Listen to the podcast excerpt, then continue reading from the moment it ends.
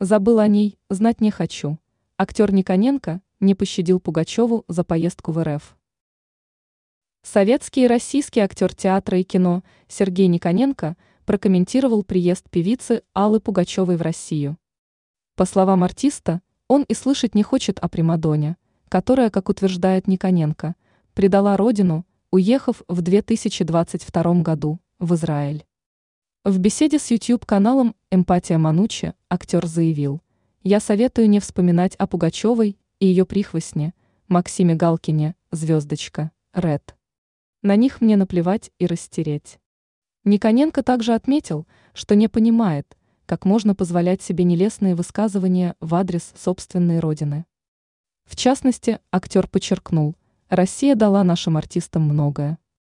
Но они предпочитают поливать ее грязью. Резкая критика. При этом Никоненко поделился убежденностью в том, что сбежавшие российские звезды еще вернутся. Ранее, 2 ноября, сообщалось, что певица Алла Пугачева пересекла российскую границу в Псковской области. Впоследствии Примадонна прибыла в свой замок в подмосковной деревне Грязь. Отмечалось, что приблизительно 5 ноября Алла Борисовна – вновь уехала из России в Латвию к супругу Максиму Галкину Звездочка. Звездочка – лицо, признанное иноагентом по решению Минюста РФ.